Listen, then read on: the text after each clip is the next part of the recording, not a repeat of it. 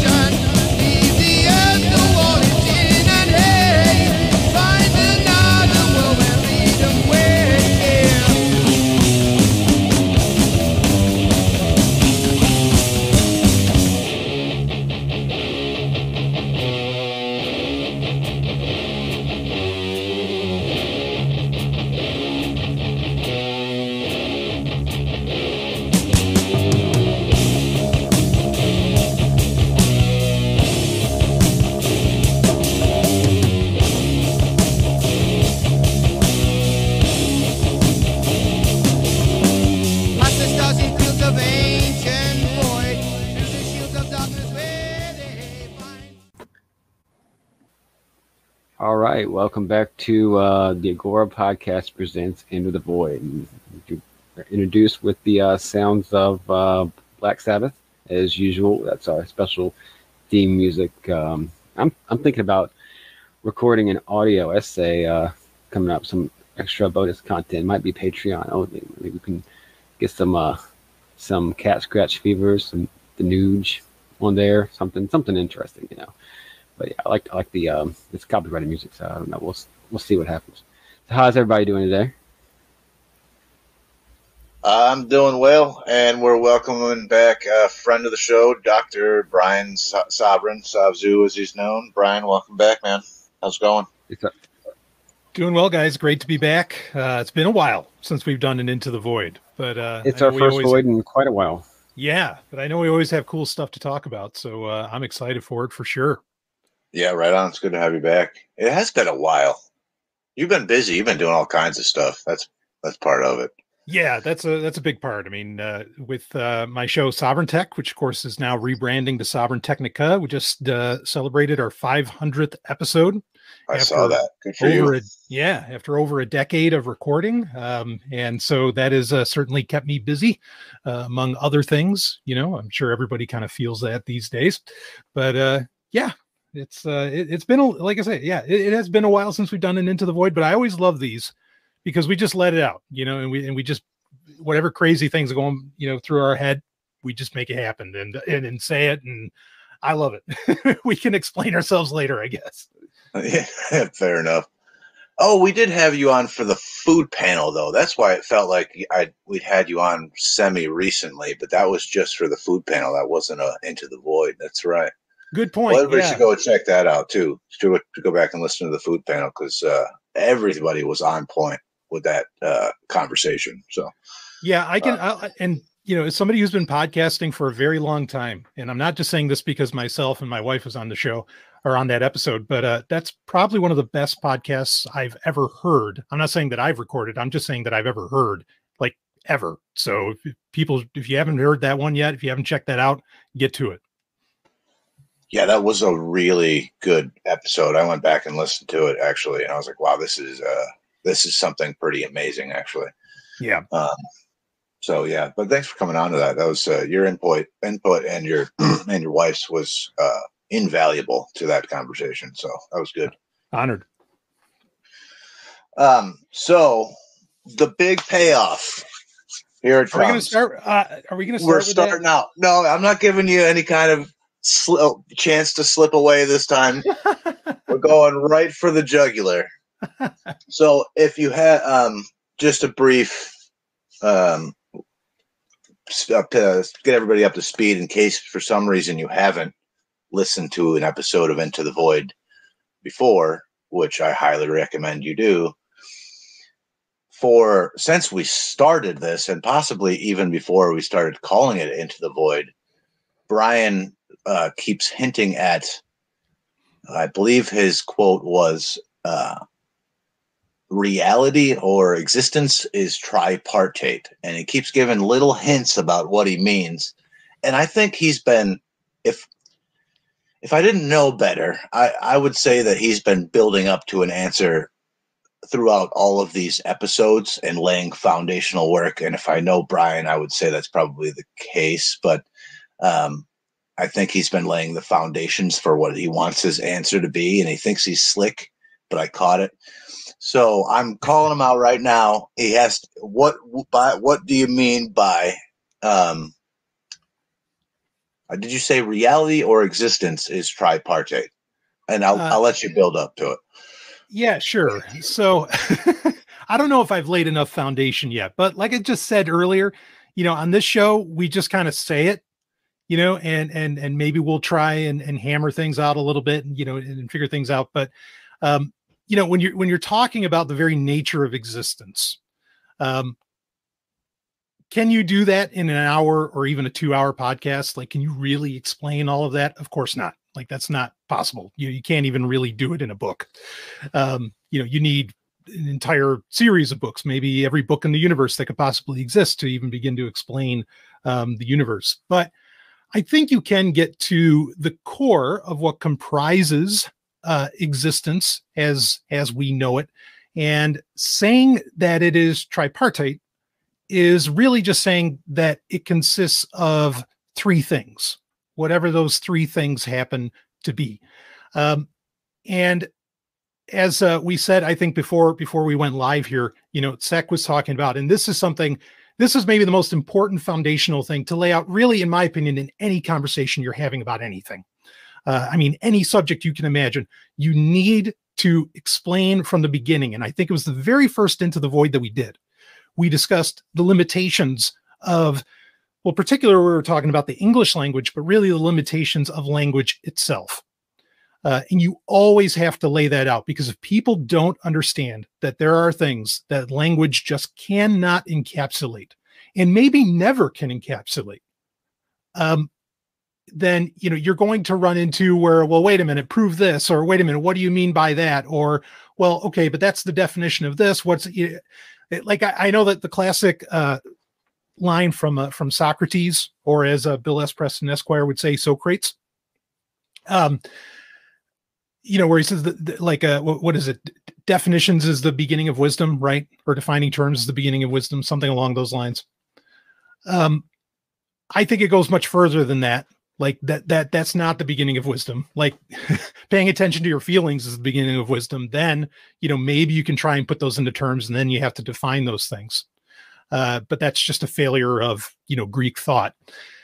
Regardless, uh, so any terms that I really use when I am like breaking down the universe into or existence into three things, uh, any terms that I use, any three terms, are going to be inefficient, uh, flawed, and well, I mean, it's just, bottom line, just they're not going to be good enough. Now, I will start off with saying part of the importance that I that I say that it's tripartite in saying that it's specifically three is not because of the classic nonsense of that oh everything comes in threes right? Like i mean everybody hears that throughout their life. Um, or it's easy to fit things into three somehow. Um, that's actually not my purpose in saying three. And of course i am also this is not what i am describing is not necessarily something you know it's not like a theory that i came up with. Um, i generally like to pull from as ancient a source as possible. And then i like to use you know modern uh, research or you know the latest research or at least recent research that you know like walks the line with that ancient source. That's how i like to come to something that could be described a truth or something that is applicable um, because I think when we're talking about things so foundational to the human condition, like existence is, as otherwise there are no humans, um, it should be something that we've always felt. You know, or like that that there is at least some there, there's some clues. You know, even in what past we can possibly know of. You know, and I say what we know of, not to say that there isn't even a further past beyond that. Uh, so that's important to me. That's why I like to look at ancient sources and then look at modern research. And you know, if modern research says screw you to the ancient source, I mean, there's a couple of different options that can happen there at least. One of them being that the ancients were wrong, or the other being that, you know, well, modern science or research just hasn't caught up to that yet. Um, and I found myself lately, speaking of the importance of terms, and I'm going to get back to the tripartite thing in a second. I found myself recently using the term research a lot more than saying science, because science is a term that comes with a ton of baggage. Uh, and it also, I think, has, at least in the 20th and 21st century, even though this is not the, you know, if you talked about science in the 17th century and even going before then, it would have no problem with the occult and mysticism and all of this, as to where today it seems to do so. Research, I think, can more broadly encapsulate a lot of a lot of things beyond science.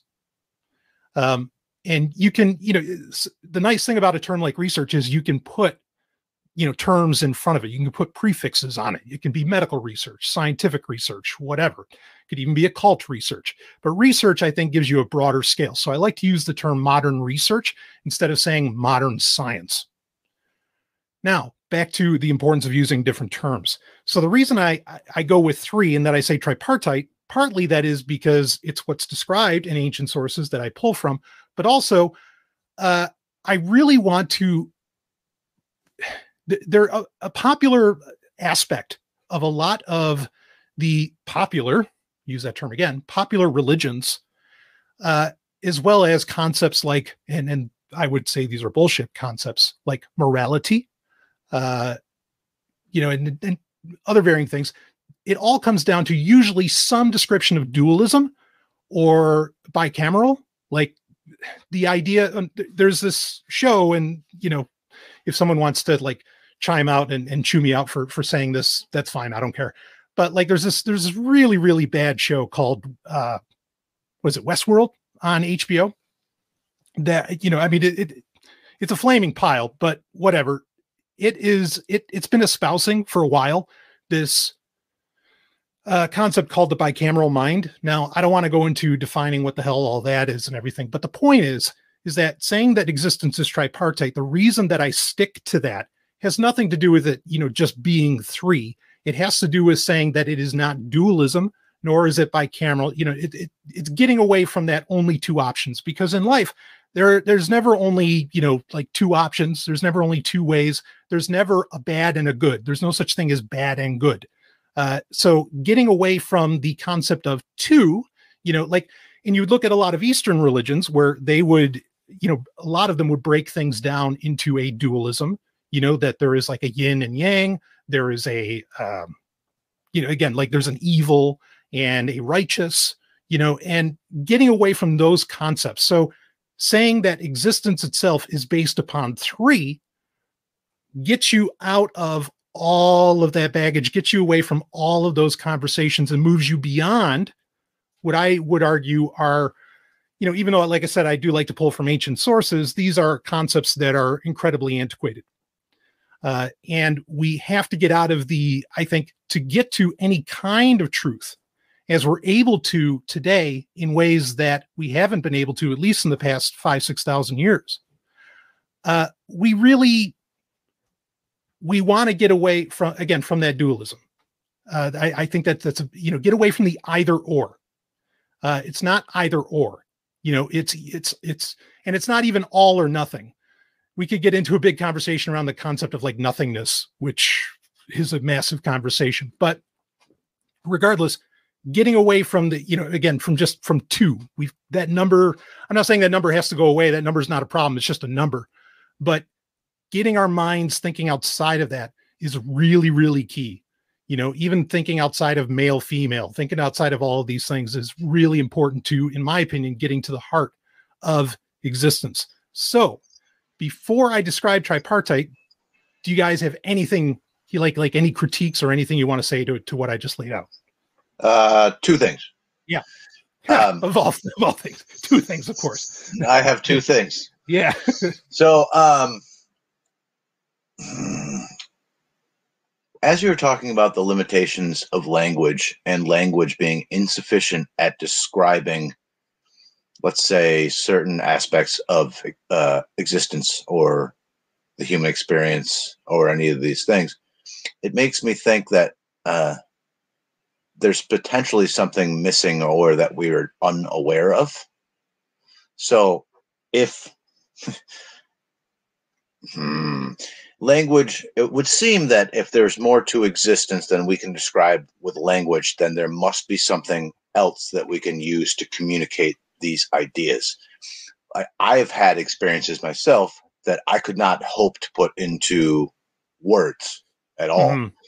So there must be something. I there doesn't. I don't think there's. This leads me to believe or uh, think about that. There's might be something missing beyond language that uh, maybe existed at one point and we lost, or um, it seems like we. It seems like we are as humans are missing something, and I don't. I don't know what that thing is you Mhm. might say it's some sort of you know maybe it was reading minds or i don't i don't know but um um or maybe you mentioned emotions maybe we're one at one time more attuned to our emotions and the emotions of others now uh i would disagree with you on the the tao uh i don't necessarily think it is solely limited to a dualism many people interpret the Tao that way, but it doesn't necessarily have to be. Um, Sure, I'd run with that. That- That's fine. yeah, yeah. Um, and I think a lot of the mm, we after the we as humans after the Greeks in the Western world tend to uh, think of things in that binary in the the the, the mind body duality or um, either or the Manichaean sort of good versus evil. Um, you know, uh, Nietzsche talks about this in the genealogy of morals. We tend to think of things as either uh, God or the devil, or it's this or that. Right. And I think that is us as sort of modern humans transposing our current form of thinking about these things onto ancient humans who may or may not have really thought of things in such simpli- simplistic terms. Does that make sense? Like Yes. um, that the Greeks changed the way the almost the human brain thought about things um, in in in their philosophies in approaching uh, and presenting dualism in such a way to where now most of the way that we think in the Western world is ba- based on that. And so we, when we go back and look at history, prehistory, um, ancient research, as you put, uh, uh, ancient literature, we tend to put those things in this box that the Greeks have created in our own minds, if that makes sense. So I agree, it's important to break free of this dualism. Um, and it, it, a lot of this comes from uh, uh, comes from the Greeks, but there's certainly other thinkers as well. But um, we tend to uh, limit, I think, uh, ancient thinkers because we already think of things in this way. So then we uh, we sort of have to fit all of these things like into a box. So if like um, humans, I don't think thought for a long time ago did not think of things as t- totally good or totally evil. It was sort of circumstantial. A lot of a lot of their quote unquote gods were both in a lot of ways Um, or neither, or or a bit of you know it was complicated, and humans are complicated, and I don't think any there that I, I don't think good and evil really was at least not on the forefront of their minds. They were sort of good and uh, there might have been preferable and non-preferable behaviors and and, and individual acts, but uh, the idea of there being um, evil people or evil entities or or good people or good entity, it just didn't exist for Correct. most of human history until very until relatively uh, recent in human history. Um, so I don't know, remember where I was going with that now, but that, I, I agree. I guess I, I'm saying I agree with your assessment that we need to move beyond dualism or Manichaean thinking. Yeah, so I mean that that's part of my appeal to more ancient sources is that they do because I agree with your assessment what you just said, Sec, um, because it it exists outside of that uh, uh, you know that categorization, which is a powerful tool that really the Greeks seem to bring on. Um, you know, and where they they were like dividing in us versus them. Um, so that that's part of the reason I like to reach further back. And the Greeks actually, so here here's the here's the uh, uh, paradoxical thing. But usually, ironically, you know, people always have a hard time with paradoxes, but I don't think uh, historically, and when I say historically, I mean like ancient you know, historically, like our ancient, ancient ancestors, I don't think had any problem with paradoxes at all. They just treated them as existence. Uh, but when I say that the universe is tripartite, like at the same time, those three things all come together as one. They're really not separate things. They are things that have a dash, you know, in between each of them. It's really the Greeks that separated, you know, like like these these elements, shall we say, of existence um, and I do think that while I'm a firm believer in the concept of emergent properties, meaning that the more things come together, the more elements you add in, and you know it can become something uh, greater or at least different and more than the sum of its parts. Uh, at the same time, I do think that existence continually, like it, it, it, it sort of scale, like everything's a mirror of the other, and I'll get into more of what that means. But Zach, do, do you have something you want to chime in? Hey y'all, it's Resonance. Um, yeah, from the Let's Make Some Shit podcast. Uh, here telling you guys about some of the new stuff I've got at Appalachian Apothecary. Right now, I have a remineralizing tooth powder that's made with calcium carbonate and bentonite clay. Um, I have a four ounce jars that I'm selling for 10 bucks a piece. And then uh, also, I've done a couple of body butters um, they're whipped tallow body butters. One's infused with arnica, and the other one is a very potent pain reliever. And if you'd like more info on that, you can find me at radical underscore resonance on Telegram or at Mother of Chaos XAOS on Twitter. Um, I'd be happy to make tinctures for you regarding like any medical condition that you have. So please reach out to me and let's see if we can get you some herbal remedies. No, I'm just also pro transmutation. But yeah, uh, go ahead. I, Yeah, there we go. Yeah, yeah, yeah. All right. Uh, yeah. So, so the three things, and you know, I've actually, I- I'm kind of glad that we didn't get to this question until now because I've really wrestled with the terms, and again, all of them are going to be uh, flawed in varying ways. But the three terms that I've decided to run with are space, time, and thought. And so when the universe is tripartite, those are the three things. Now, those three things, again, really should just have dashes and they're not actually separated. Uh, and these three things make up, I would argue, the entire universe. And I would argue that modern research is also pointing very much at this. Um, now, it has its uh, has its corollary in the human body, in that the human body is made up of mind, body, spirit. Now, the Greeks are the ones that split up the brain and the body. Uh, now, there's an advantage to this that occurred where you know we were allowed to make tremendous uh, you know advancements in medicine um, as well as in you know some aspects of philosophy, or at least we started a crucible in philosophy when we started separating you know the mind from the body. But ultimately these things are not separated and the spirit is also not a i would argue a separate thing. So you have mind body spirit dashes in between all that and then you have space time thought. And these things are you know mirrors of each other. You know or they're different scales of each other but it's the same exact thing.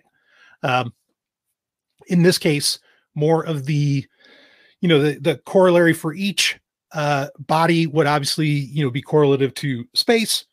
Uh, mind interestingly would be correlative to time and or experience. Like time is time is kind of an illusion but it's ultimately you know experience within a space. And then you know the last part would be thought and then for the human it would actually be spirit so, as much as people would think that thought would actually be mind, I would say no. Uh, I, I think that that's that's that's very different. Um, now, the start of all of this, like when I say that, okay, so this is you know, I mean, space, time, and thought. I think people get more or less what that is. Mind body spirit i don't think people really need a lot of definition on that. I do mean you know when i say mind body spirit i do mean like uh you know your your thinking process like your the, the thinking the conscious thinking process not the unconscious. That's a separate conversation. So the thinking process uh you know that that you can experience okay like you know and, and the reason I'm, I'm being kind of vague on that is that i actually i don't think that a lot of thinking actually happens in the brain. Uh, this is something where I think the Egyptians were right. More of it is, I mean, thinking occurs through neurons, but I think it's happening far more through the neurons of our heart than it is through the neurons of our brain. But that's that is a whole other subject, you know, to really talk about. And I'm not like just pulling this stuff out of my ass either. Uh, there, there is there is research, you know, to back up just about anything that I'm saying. You can disagree with it, of course, but it's out there. Um, so body, of course, we mean the physical body, you know, that all these organs was, you know, these, these flesh sacks that all these organs exist within. Uh, so, you know, again, I think that's self-explanatory if we are defining terms and spirit is, that's a little harder, you know, to describe and really talk about, but it is that, you know, which, which animates one's existence. Um, and then, you know, again, breaking it, going, going to the larger scale of the universe, that being space, time, and thought, uh, is just that. Space is, you know, the physical things around you. Time is again that that that experience and action that occurs, you know, within that space. Uh, of course, the idea of like space and time being one thing, like that's not even controversial anymore. You know, it's the thought part, the last part of that, that is now, uh, I think, is still controversial, but has been getting studied for, frankly, decades. Uh, and this goes well beyond quantum physics, but quantum physics is certainly, you know, a major part of it. The works of Fred Allen Hoyle, um, you know, and, and, we we could uh, Charles Musset. I mean, there, like there's there's there's plenty of of you know names that, that we could list off who are talking about that. Thought itself is an integral part of the universe, and now we get to the point. Uh, and I mean, I've been very pleased, frankly, in the past couple of years uh, and certainly we could use good news during that time frame. Uh, I've been very pleased that modern research has uh, is beginning to really accept the idea that the universe itself is a thinking being, uh, like that the universe as it exists in its entirety with all the matter, everything that that makes it up, is itself a like it's it's an entity, and it has what equates to a brain. Um, I think popular popular mechanics, plenty of your you know your major pop sci you know outlets uh, were writing up about this, uh, which you know again pleased me to no end for for that to, to to essentially finally come out. And of course, you know when you have the universe as a gigantic brain, what is that thing doing? It is thinking. So that is that part is the thought. Uh, and this get this plays very much into the poetic language of like Carl Sagan, you know, who would say we are all made of star stuff. Um, you know, we're all like a we're, we're or we are a way of the universe exploring itself. Um, and I could get into things that I've talked about on my own show, uh, Sovereign Technica, where you know, like the concept of that that humans may be the immune system of the of the universe. I mean, th- these are really really powerful ideas that certainly deserve more exploration before we want to say, "Hey, that's a fact." Of course, what is what even is a fact? Um, but this is so that that's my that's my starter on explaining what I mean when I say that the universe is tripartite space, time, and thought. And that is reflected within the human body, and really could even reflect further down than that. The more we explore about gut bacteria and whatever else, um, you know, in mind, body, spirit, and so on. Questions or thoughts on any of this, guys? You so can that, tell me I'm crazy. no, this is not. I mean, I probably should have taken a few mushrooms before we started this, but yeah, um, me too.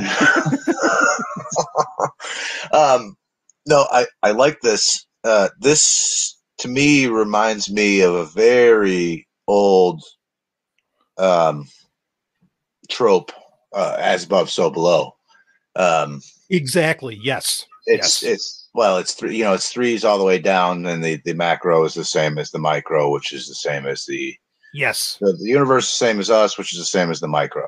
Exactly. Um, so I would only okay. So my only, I think I need to think about the thought more. So I was going to ask you to parse out the thought aspect of existence, but I guess you sort of answered it in the sense that the existence itself is a thinking being is what you're going for Um, yeah.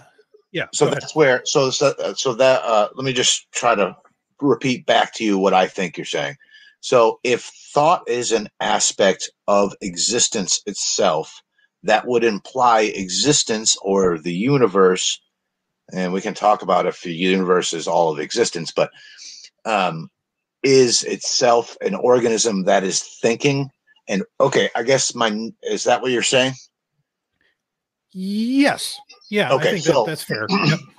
I guess my next question would have to be Hey, y'all. I got something cool to tell you about. So, you know how uh, I'm doing a big initiative to try to get more people to Guerrilla Garden?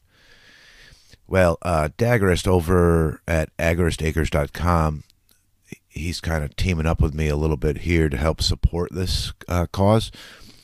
So, if you use the code Agora10 uh, over at agaristacres.com, you'll get 10% off um, for any reason um, you're buying seeds, whether that be guerrilla gardening or your own garden, anything like that.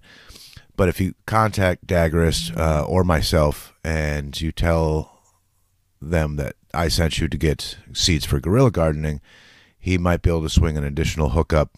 Um, it might be just whatever he's got, uh, you know, a surplus of or that kind of thing, whatever he can do. Um, so he's he's down for the cause here and really wants to help uh, see this come to fruition. Um, so I'm I am Sekmagora at Sekmagora on all the the um, social media. You can contact Daggerist directly on his website, uh, again. And uh, the code is Agora10 to just get 10 uh, 10% off straight up.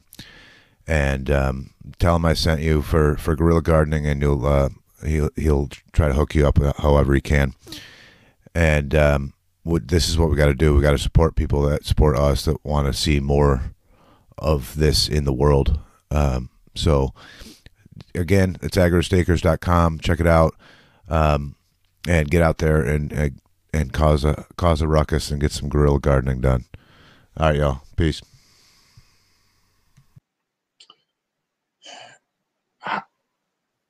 What role does thought play on on the movement of the universe? Are we saying that the universe itself has like free will? Uh, Yeah. or uh, uh, yeah that's my question. What what role i guess does thought play into existence and what how do we interact with that Yeah, sure. So, uh, so there's two two points I want to bring up with this, and I'm glad you asked this question. Very insightful question because it gets at part of the evidence for this thought.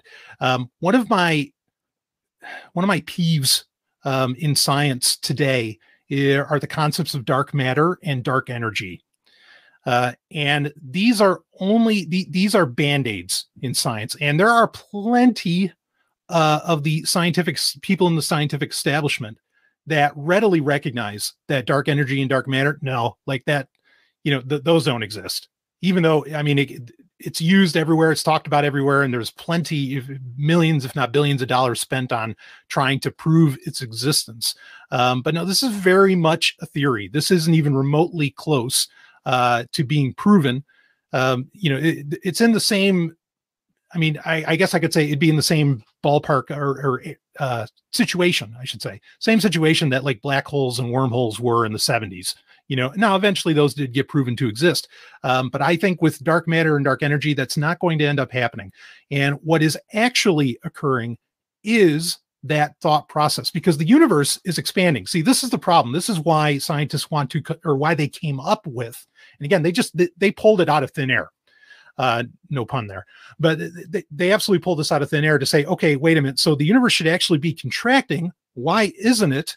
It must be because, and, and what is making up, you know, 96% of the universe that we're not seeing, it must be this dark matter and dark energy. And that's what's pushing things out because gravity, which is a thing, gravity should be bringing everything closer together.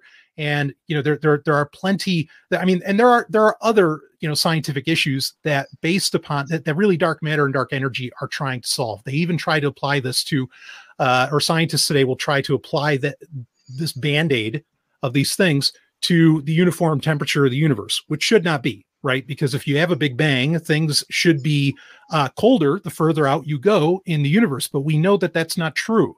So why is that? Now i mean again that that's that's one of the very hard problems in physics uh, and it's been a hard problem for you know 100 years or more. Um, Let me jump So- in real quick. yeah please. Um, you're missing a, a crucial point, or maybe you said it and I didn't hear it. Uh, sure what Brian is saying is that um, mathematically speaking, the universe does not add up. yeah So the the amount of mass, uh, if you if you factor in the theory of the Big Bang, the amount of mass that exists, the math doesn't. I'm not a scientist, but the math doesn't add up. So they have to fill in those holes in the math with things like dark matter, dark energy, correct uh, before that, it was ether. Um, you know, it's it's been a number of things that they're just kind of patching a hole because their equations don't match their theories. So there has to be something more than just the stars and the stuff and the dust and the asteroids. There has to be there more stuff than there is. Um, like Brian said, most of the space uh, uh, seems to just be empty. So that doesn't make sense if you um, if you buy into the theory of the Big Bang, which again with the, the temperature thing also punches a huge hole in the Big Bang theory as well. And there's a, a lot of problems with that. But I, I just wanted to uh, uh, sort of put add that to what you're saying because it's mathematically true what you're saying. correct So, yep. yeah no well done sec i appreciate you like like laying that out that was that was perfect and and i agree with exactly what you said you you got what i'm putting down here um now these ideas come from a place and we're going to get to what is thought doing. I'm, I'm going to get to that. Okay so these like concepts of dark matter and dark energy now they're bad concepts mainly because they are band-aids for what is already a bad theory. Uh you know what is what is already or bad let's say flawed okay because bad's a value judgment. Flawed is means there's things missing like you were just saying the math doesn't add up. Um so with with that in mind that that is you know that that's flawed the reason i'm saying that it's flawed is because it doesn't match like the actions like we said with the uniform temperature of the universe it doesn't match what we observe about the universe. So today what we observe about the universe and you know i recommend anybody go ahead and hop on a search engine fast you know is the universe alive and you're going to be met with articles from even if you're you know more of a into more mainstream science you're going to run into so many articles that say yeah it has all of these attributes which very much uh, matches with something that is alive that is an entity that is a being okay? So again these are theories that i'm not i'm not making this stuff up you know out, out of my own head here. Um and so what we do know the, like when we look at the latest research what we do see is that the universe acts in a way not in a way attributable to the big bang but in a way where it acts like a being. So now if you wanted to come up with band-aids or if you wanted to come up with hypotheses within that of okay what is what is causing it to constantly expand? In fact its own expansion is part of the evidence for the idea that the universe itself is a being right? Because it's growing just like we do just like any any life form we know uh generally does. It grows in some way. Um so d- did you have something sec yeah, apparently there was a whole um, Morgan Freeman did a what's it called uh, through the wormhole. He did a whole thing about the Yeah. cosmos, and there apparently they did a whole episode on what you're describing. And let me just read a quote here. That um, this is Greg, Gregory Matloff, uh, the veteran physicist at the New York City College of Technology, recently published a paper arguing that humans may be like the rest of the universe in substance and in spirit. A proto consciousness field could extend through all of space, he argues. Stars may be thinking entities that deliberately control their paths. Put more bluntly, bluntly the entire cosmos may be self aware. bingo bingo and i love that term proto consciousness field that right on um because that that idea of a consciousness field that's really like that that's really key because again what is causing this thing to constantly expand what is causing everything to you know go round what's making the wheels go round and round in the universe it is consciousness itself, which is that thought. Okay, so we could we could we could interchange the terms in this case between thought and consciousness. Um, I mean, I would argue, and, and again, this is something I think that's coming down the line where you're going to be able to measure. Scientists will be measuring consciousness as particles, and in many ways, that could solve the hard the hard problem of consciousness. Uh, but we don't we don't have to get in the weeds on that. But that thought process is what's actually making everything go round and round in the universe. The animated aspects of what is the universe uh, is that, I guess, in, in the terms of Matloff, would be the proto consciousness field, uh, which is akin to a gravity. I think gravity is still a thing that exists, but even you know, gravity. There are a lot of opposing theories on that. You, we could talk about like you know quantum gravity and, and other things, but again, another thing we don't have to get lost on. Um, so now, what I'm essentially ultimately arguing here for is the idea. In fact, I love it that the software we're using here, uh, uh, StreamYard, its symbol is a duck, because, which is a little synchronous because if it looks like a duck, you know, if it quacks like a duck, then it's probably a duck, meaning the universe does all of these things that makes it seem like it's a being, it's an entity, a life form. It very it likely very much is.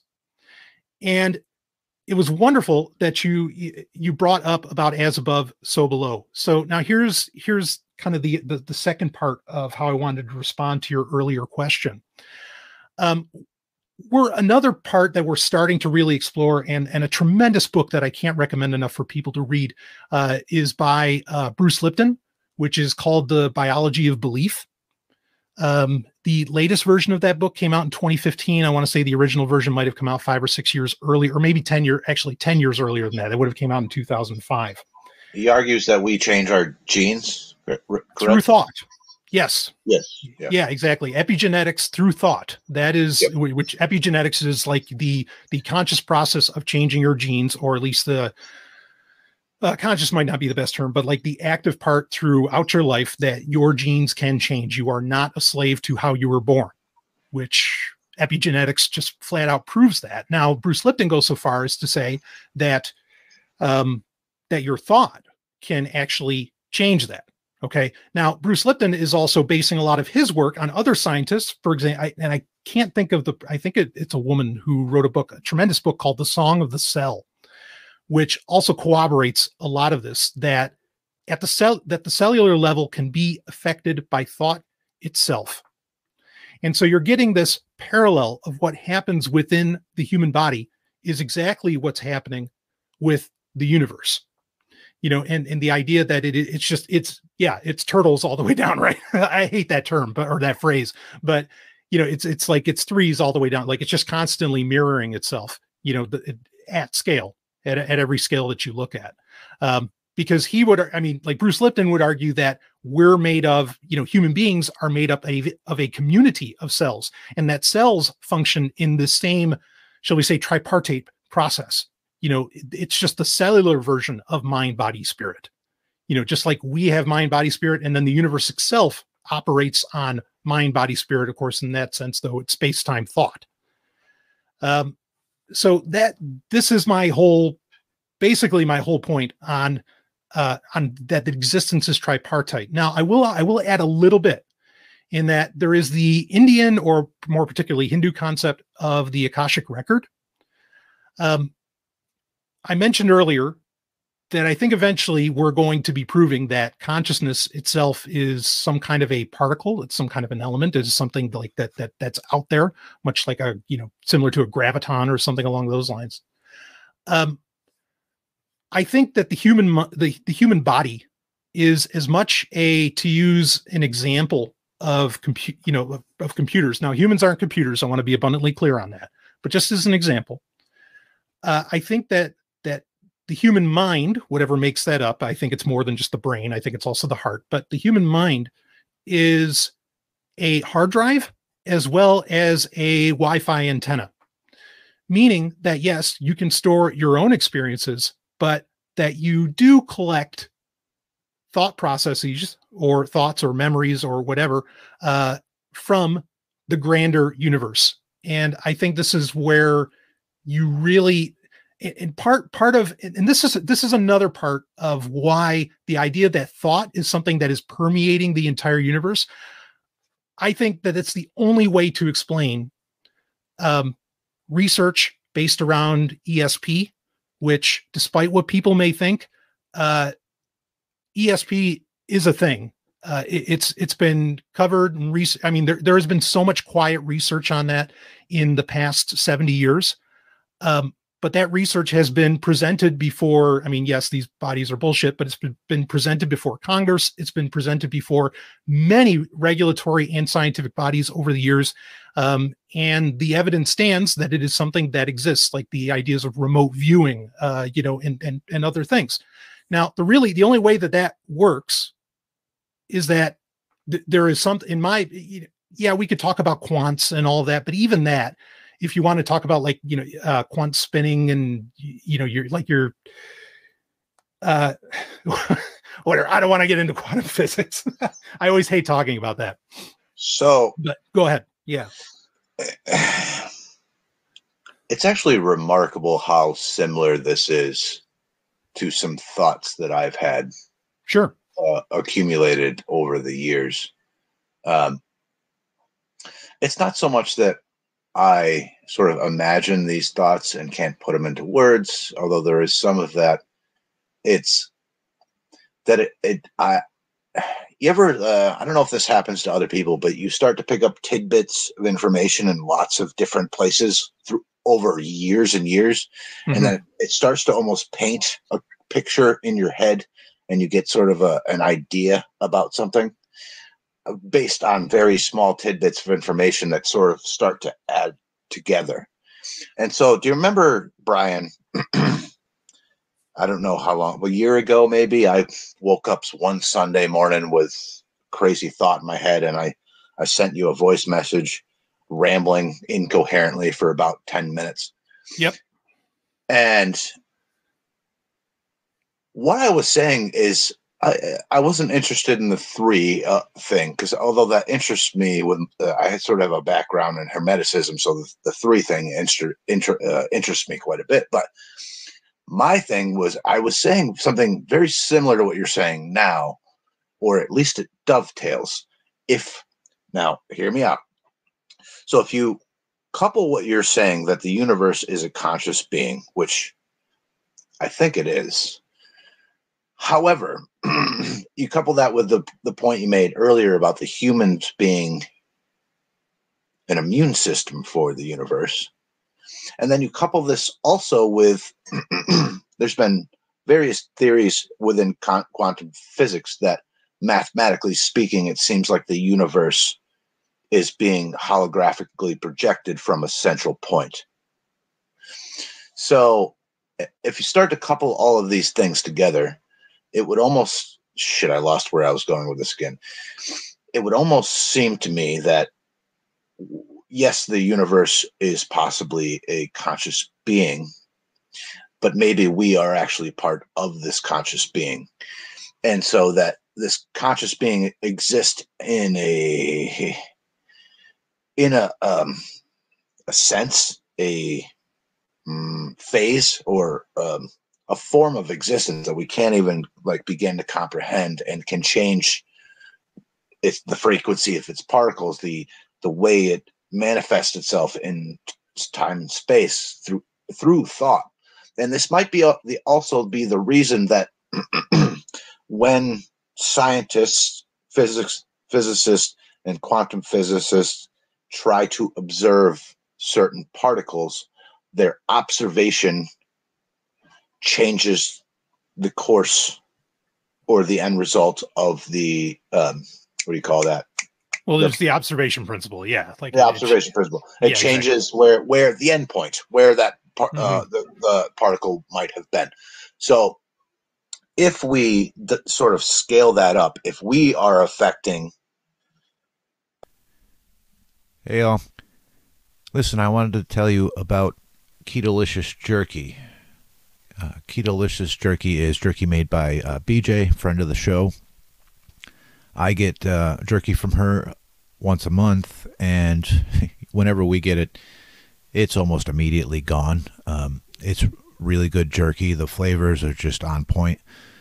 Um, the texture is really good. You know, it's it's nice and soft, but not too soft, and it's not you know chewy like boot leather. Um, so she's got that dialed in perfect. Um, our kiddos really enjoy it. They will inhale an entire package of jerky in minutes.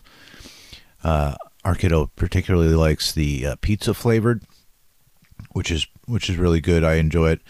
I think my favorite is still the black pepper, but um, the pizza's pretty good. But she's got a lot of cool different flavors that you might not find everywhere else, um, like the pizza flavor I just mentioned. But she's got a a, a dill pickle flavored jerky, which is uh, a bit different. But I really enjoyed the the flavor on that. It's re- it's really good if you like pickles. Um, so if if you would like to check it out, uh, go to mailboxmeat.com. Uh, the shipping is free on orders uh, sixty dollars and up, and just tell them that the Agora the podcast sent you, and uh, we'll get a kickback from that. Um, it's th- this I, I like supporting her because she's you know number one a friend of the show, but number two the the jer- jerky is really good. Like I, I enjoy some beef jerky now and then and hers is is really good. Um, especially when it comes to the texture. The texture is just on point, and um, the flavors are good. And um, also, I'm doing, you know, low sugar, low carb diet, so um, all of her jerky is uh, low sugar, and uh, she uses clean, uh, locally sourced meat for the jerky. Um, so again, check check out mailboxmeat.com. That's her site, and um, make sure you tell them that Agora the podcast sent you. And um, I hope you enjoy because I I really do. I would I would do this even if she wasn't an advertiser because I really enjoy the jerky. So um, check it out, and uh, again, it's mailboxmeat.com. Thanks. Peace. if we are affecting matter with thought and also the universe itself is affecting matter with thought is it possible that we're talking about the same thing and also you go into as above so below we are the same as the universe which is the same as microbiology and it's the same thing all the way down is it possible we're talking about one giant entity where of which we are a certain manifestation of? And that was the point i made to you that sunday and i think it dovetails exactly with what you're saying. Um thoughts? Sure. Um, yeah, I so yeah, I hear that, uh, and I do think, like, the, oh boy, yeah, You're welcome. yeah, right, yeah. so, uh, so this is the part that you know needs a lot more research. Um, but I do think, like, the observe the observation principle is a very real thing, um, and to some degree, I think that either we can be in a scenario where we are seeing through our eyes uh, what the universe wants us to see, or through our, you know, clouded, um, you know, shall we say, our, our very clouded vision, or you know, as maybe the Christians would say, through a mirror darkly. Um, you know, we're we're seeing, we're not seeing the reality. Uh, we're basically seeing what we what we can through our own like clouded vision because we're not uh, for lack of a better phrase, listening to the universe well enough. You know, like our heads aren't really clear. Um, I think it's helpful to again because we're saying that it's as above, so below, right? So the the human body or the human is a mirror, or the human body is a mirror of the universe, and vice versa. Okay, so think of humans if you want. I'm not going to say this is their definite role, but I'm going to say think of humans as like the gut bacteria of the universe. Now, that gut bacteria can be filled and fed with things that make it healthy, like probiotics, or it can be fed with junk food. And the resulting, uh, the results of that are dramatically different. And it's so different that it actually affects uh, your entire thought processes. It affects your entire body, you know, mind and body, and then ultimately, I'd argue spirit, but we don't even have to go there. Okay. Now, this is not conjecture. This is science. This is scientific fact. This is medical fact that that's how gut bacteria operates. I would go so far as to say that it is a similar relationship with the universe where the the health of the human is reflective and has a direct effect. And thus i'm saying that your thoughts have a direct effect on the universe. Um, that you are like the gut bacteria to the mind of the universe. Uh, and it, again there there is there is that connection. Um, what, how, what do you got sec well, what you're saying would imply that it is one singular organism. Yes. Yep i would say that. Yes because uh, um, so humans are um, an aspect of a superorganism known with what we call the universe. bingo And honestly, okay, so here's the crazier part. That is what we've been able to figure out. That is what we know so far. That is not even implying that this is the limitation of all of existence either. right Um, go ahead. Sorry, that was it. yeah That no was all. well yeah so i think the next question becomes for a lot of people which is okay so let's say you know the universe is a superorganism again humans themselves the individual is a superorganism you know eh, eh, like i said it just it's the same thing as it keeps scaling so the question becomes then this universe this superorganism that is the universe if it's an organism if it's a being where does it live like does it just live within itself what's outside of it uh and to that i would also. Yeah i would Bingo. Yep. Right. So I would turn to, in this case, um, I would turn to more modern research, which uh, has been accepted to the point that it's even been like a part of major uh, scientific documentary series, say like more recent episodes of Cosmos and others. The idea that, and and this has been probably the the only idea that I've seen in any significant way challenge the Big Bang theory. And this theory of the quote unquote origin of the universe is that it exists within a fourth dimensional black hole. So we exist in a three dimensional universe. So what's beyond it would be a four, you know, a four dimensional existence. And that, so we're essentially like in the corona, which is a very safe place to be on a black hole, that we are in the, the universe exists in the corona of a fourth dimensional black hole. That's the idea. Now, when you start playing at scales beyond the universe, like you have no idea what the hell's going on out there. So using a term like black hole or a concept of black hole, it's another case of, well, you know, okay, what would fit? You know, what, what would make sense here? Okay, a black hole is like is a possibility, and that would allow for, I mean, this like exterior thing would allow for what brings in like where you know, gravity, like I said, is still one of those great mysteries. How the hell does that really operate? Um, and the idea that there is a fourth dimension, shall we say, not necessarily the same fourth dimension that you'd talk about in like superstring theory. Um, but you know, this fourth dimension that things are like leaking into our three dimensional universe from that, uh, I think that that solves a lot uh, of problems. But my whole point in saying all this is that yes, scientists are, if not accepting, very open to the idea that the universe itself exists within another universe, not a multiverse, but just another universe that's outside of it. Uh, so there would be there's your playground for this being that is the universe. You know, uh, the the universe sitting inside a, a fourth dimensional black hole. That sounds an awful lot like what some people might describe as a uterus. Isn't that, oh, yeah, Isn't that interesting? Yeah. Isn't that interesting? Yeah. Yeah and and so this is where you know as far as like pulling from ancient sources uh of course something i've been you know espousing and talking quite a bit about uh over the past year um on my own show uh you know i've been very open about my uh platitudes or my um my uh yeah my acceptance of kabbalah you know and and, and researching kabbalah uh and in kabbalah i mean that that's exactly what they say is that the universe exists between the legs, you know, of God or, or of the infinite. They would they actually wouldn't say God. Kabbalah is very particular about what's a God and what's not. Um, but what they would call the Ein Sof. And so the idea is would or the idea would be that existence is uh, this space between the legs of the Ein Sof of the infinite. And that's what our universe is. And yeah, it and you know the idea of that being a uterus like that that makes absolute like that, that's a perfect allegory to bring up sec um but you know i wanted to lay out more uh, Western and scientific terms, you know, before I even began to to to to bring in uh, the texts themselves that were really leading at um, these concepts, you know, thousands of years before uh, popular mechanics was even bothering with it. So a little side tangent. Sure. um,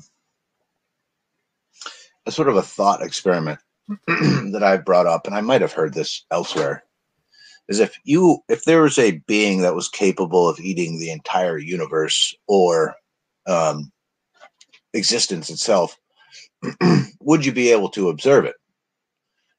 The answer is probably not, right? Because how would you, if it was capable of eating existence, that means it's bigger than existence Mhm. itself.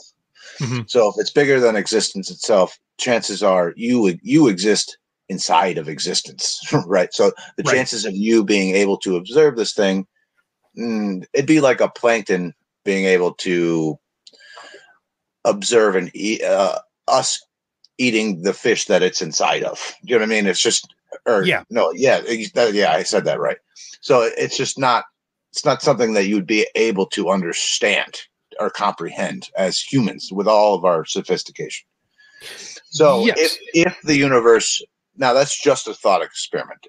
That the, but I'm the where I'm going with that is, is if the universe is a conscious being, that would almost imply to me that it's not the only conscious being. Eh, I would be surprised if it was the only one.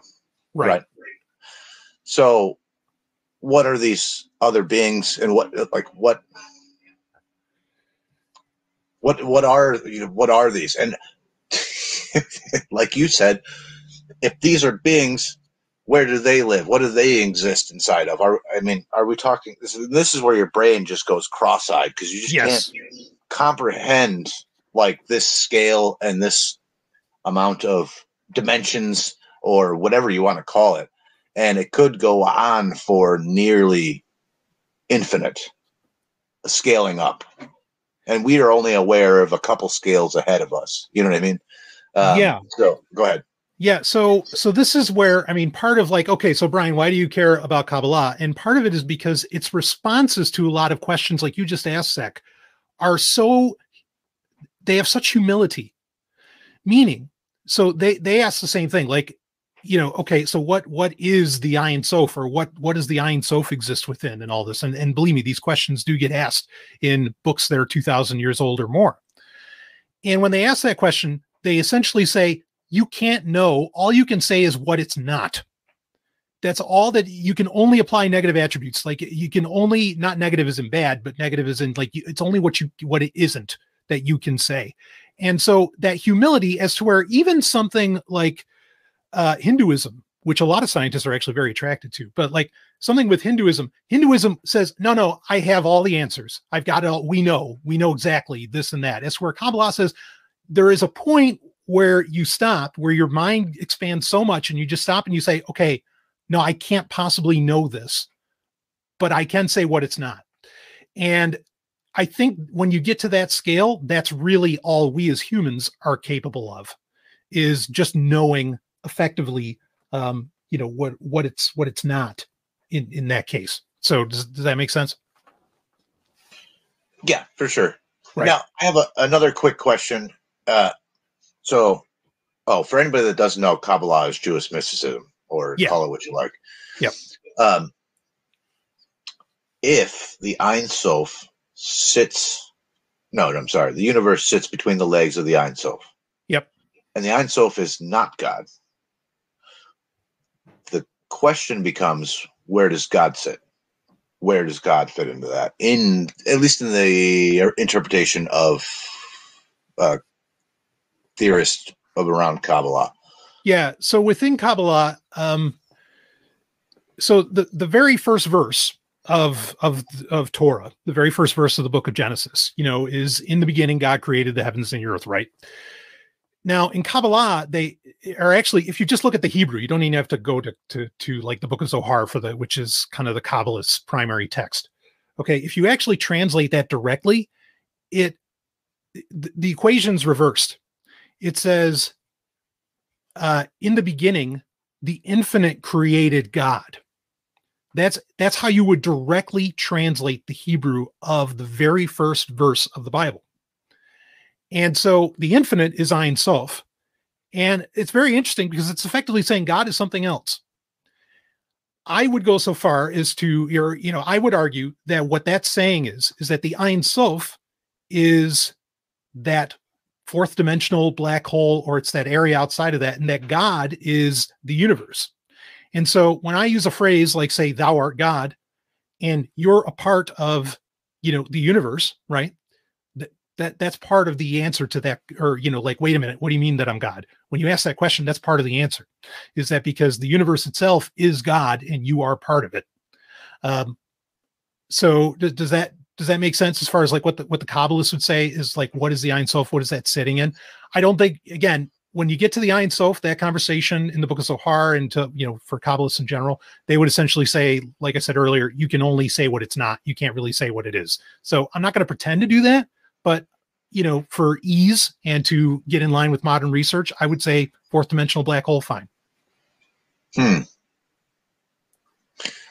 Hmm.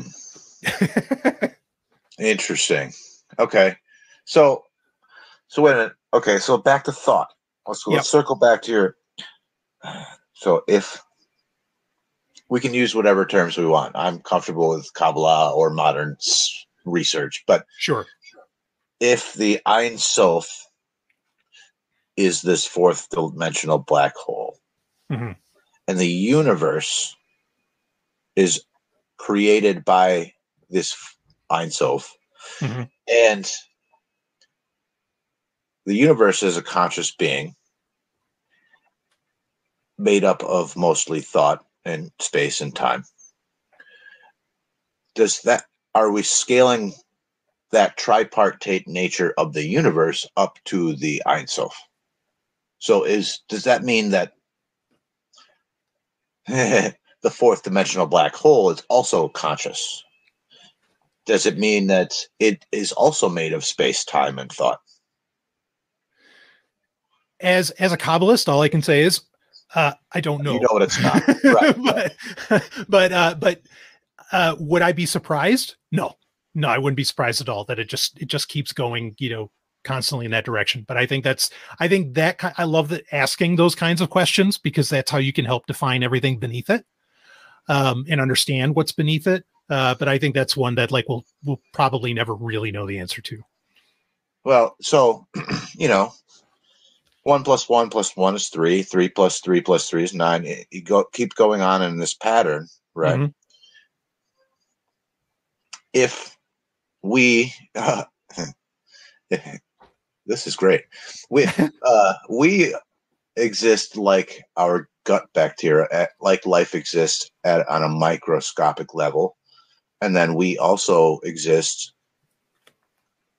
uh, the same as the stars and the cosmos and the universe, that would seem to imply that that would scale up again.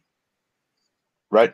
Yes. So, Yep. So, if we're saying that the universe is a conscious being made of space, time, and thought, that would seem, and we are also made of some variation of space, time, and thought, and so is microbiomes um, that would seem to also imply that the Ein Sof is made of space, time, and thought.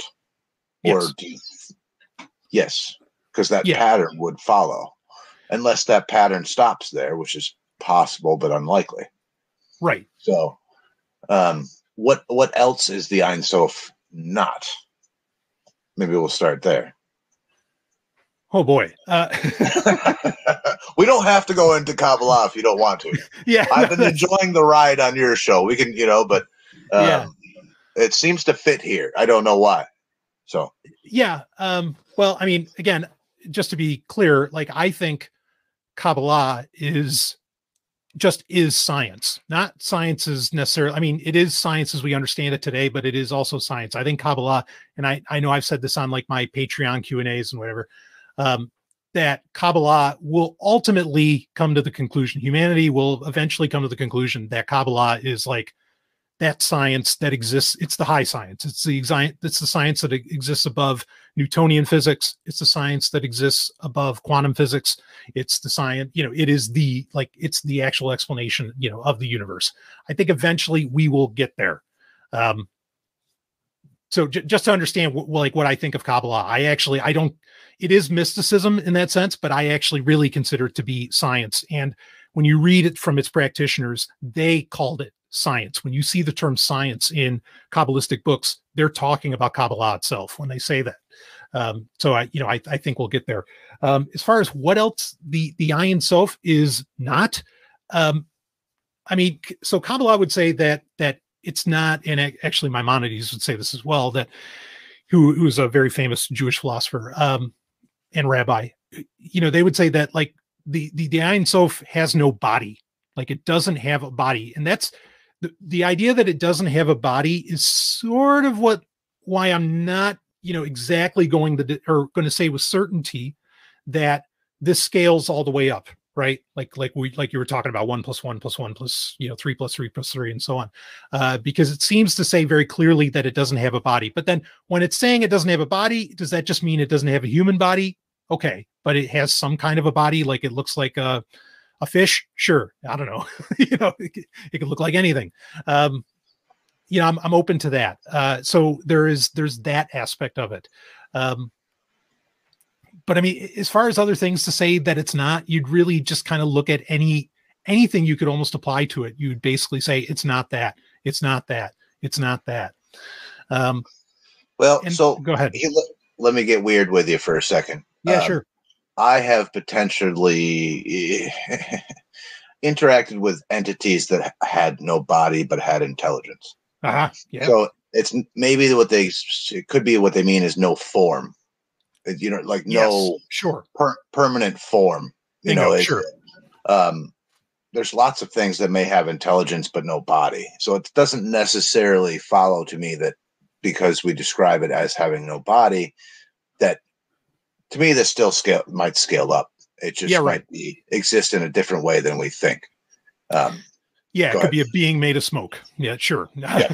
I'm, I'm, I'm told. Yeah, I'm with, I'm open to that. changing shapes or whatever you know the thing that something uh, just it could just be pure thought Uh, you haven't i don't know so Yep. yeah it might not exist in a body the same way we think of things like that you know there's there might not everything has to have a form Right. if that makes sense yeah Yeah. No. Totally. I agree. Yeah.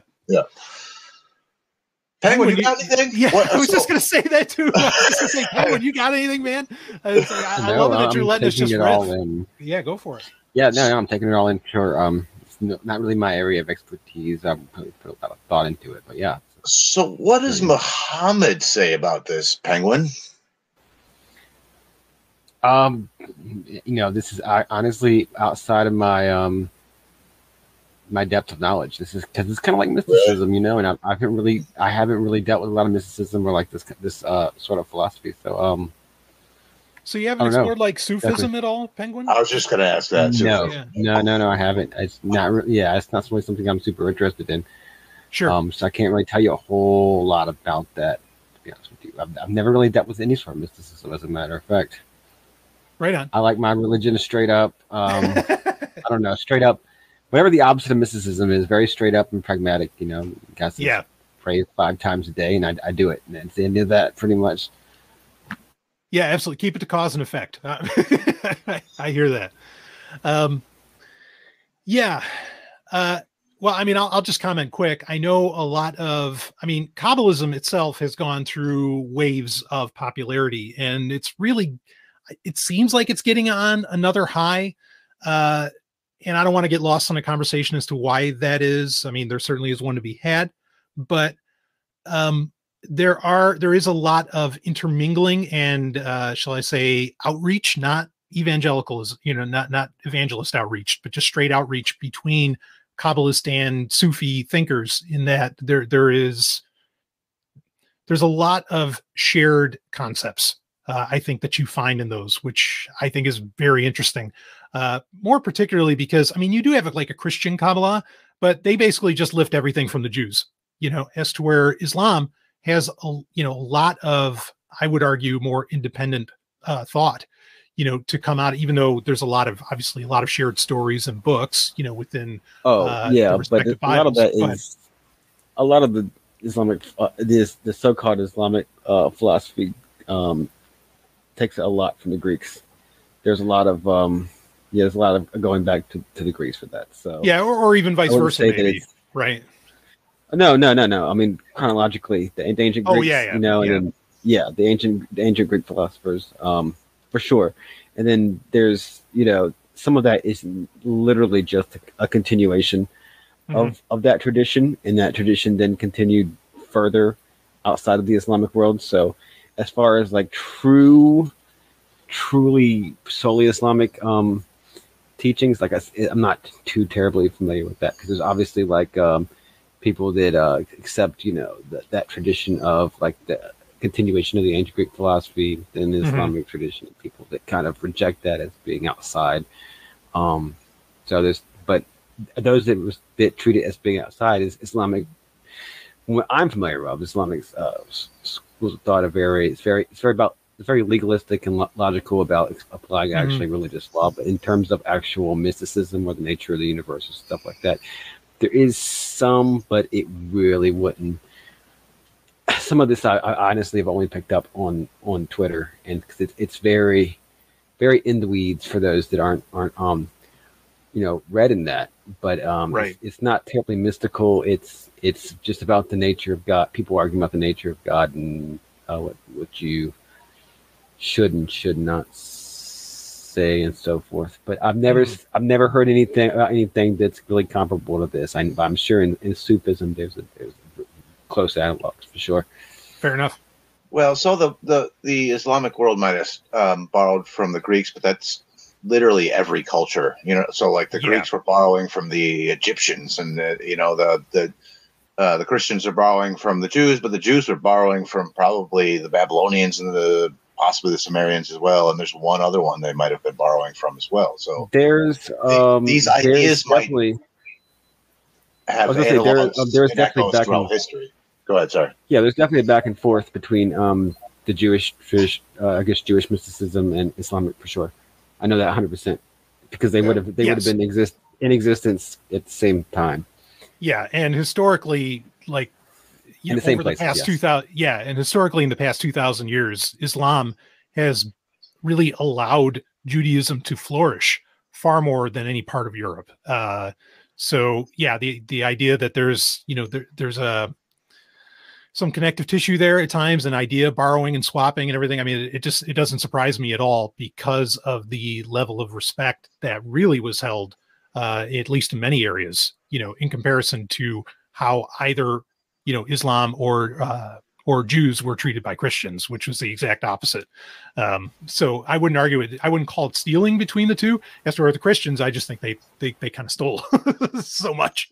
But anyway, yeah, and and Sec, to your point, I mean, I think you're absolutely right. Like you can find so much of what's in in Torah, you know, that that would come from the Zoroastrians, right?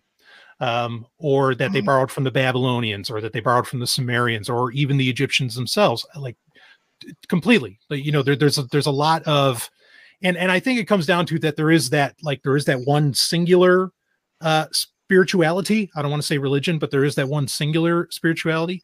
Um, I myself would argue that that is what actually Kabbalah is, and that it's something that even exists beyond Judaism. But you know, that's a conversation perhaps for for another time. Yeah, um, there is an Islamic analog to that. There is basically considered to be a, um, and it's kind of debated what exactly this means. Um, but there is a general idea that there is a basic disposition that's in, innate in people. It's a basic spirituality, exactly like that. And it's been interpreted a little. Some some people have interpreted it a little closely that everybody is basically born as a Muslim. And I've I've, I've heard. Again, this was just really just a tweet, but I've um, I mean, it's pretty clear from the tradition that it's that's that's going a little too far with the interpretation but what it's it's saying is there is an innate spirituality that kind of understands the concept of god and stuff and i think that that's pretty shared concept like in cross culturally and cross religions for sure Sure. I mean, even Christianity would have that, where the Apostle Paul, like he abundantly says that all you have to do is read the book of nature, you know, to know of God. Um, and so his, you know, his point was, That's course- very interesting yeah, because yeah, that that goes back to the Greeks, and that goes back to um, one of the one of the early, really, really famous Islamic thinkers, and I can't remember which one because I'm not really well versed in medieval philosophers, Islamic or otherwise. But um, the the idea of like someone who is is, is born in complete uh, a human being that's born in complete isolation uh, from from humanity and raised in the wild can can he know God or like what does he know of God or what does he know of morality? And that is a very common like that's a very common train of thought that I think different philosophers in like the medieval period had struggled with. And I think it goes back to Plato, either Plato or Aristotle. I'm not 100% sure, but that's definitely a concept. And that's where that tradition, which I'm that I know it comes back to a hadith the Prophet Muhammad wasallam that he actually um, where, where we get this idea of this basic uh, innate disposition towards God in general. And of course, it doesn't mean the actual like text of the actual religion as it's revealed if you've never heard of it. But um, you know, the, the idea that there is a debate whether you can know God and and, and morality and, and and what right and wrong from nature, and then what what actually religion how what religion uh, has an effect how religion has an effect on that or whether you know it's only through learning about the nature of god and the revelation scripture and so forth and so on that you can actually know morality so there and that's a debate that's like a philosophical debate that i think was had in i'm, I'm certain i know in the islamic world but i'm certain in the christian and other traditions as well yeah, yeah. Sec, what do you got? I think it's interesting that we start we keep seeing like what you guys have been describing. I just it got me on this thought path of like we keep seeing like echoes of the same thing over and over throughout human history and different religious traditions and um almost the s- same characters you know so like the Islamics uh, they borrowed from the Greeks, who borrowed from the Egyptians. Well, um, you know, you had um, the god Thoth, which was very very similar to Hermes Trismegistus, and it goes. Um, you have a lot of the same characters or archetypes like throughout history who are teaching very similar things. You might even throw Christ in there too. Who knows? Mhm. Um, but this kind of goes back to where you were saying that there might be something that exists beyond, um, beyond uh, Kabbalah or beyond Islam or or whatever. This uh, so this reminds me of a something I was watching not long ago, and they brought up the the point that they're actually finding out that the god Pan has existed in many forms Mm, in different cultures all throughout history, going back like 20,000 years. Now, some of the myths around Pan is yeah, he's this this mischievous god and he's got horns and stuff, but he takes different forms. He doesn't actually have a form. And some have made the argument that he's actually like just he's the earth itself. And that's the form that our brain makes when trying to give him a form that we can comprehend. right. So, but he's existed throughout time. Like there's cave paintings in ancient France, twenty thousand years ago, of a ho- like a horn god in green with playing a flute. Mhm. So, you um, if you kind of go throughout history, there was, I believe, an um, is an, an Islamic teacher that dressed in green as well, um, who was known to be rather mischievous. Um, I can't remember his name now, but he dressed in green for some Green. reason. Huh? That was his, name was basically green green. Mm, maybe this would have been medieval times. Anyway, no no no no no no this is uh, unless you're talking about something different this is actually yeah, I think I'm talking um, about something different. this is actually uh, Surah Al-Kahf. This is like the, the Surah of uh, the cave, where there was a story about um, the adolescent, I believe, uh, the adole- adolescent Moses that um, encountered this guy. It's called Green, or the, green one, I guess.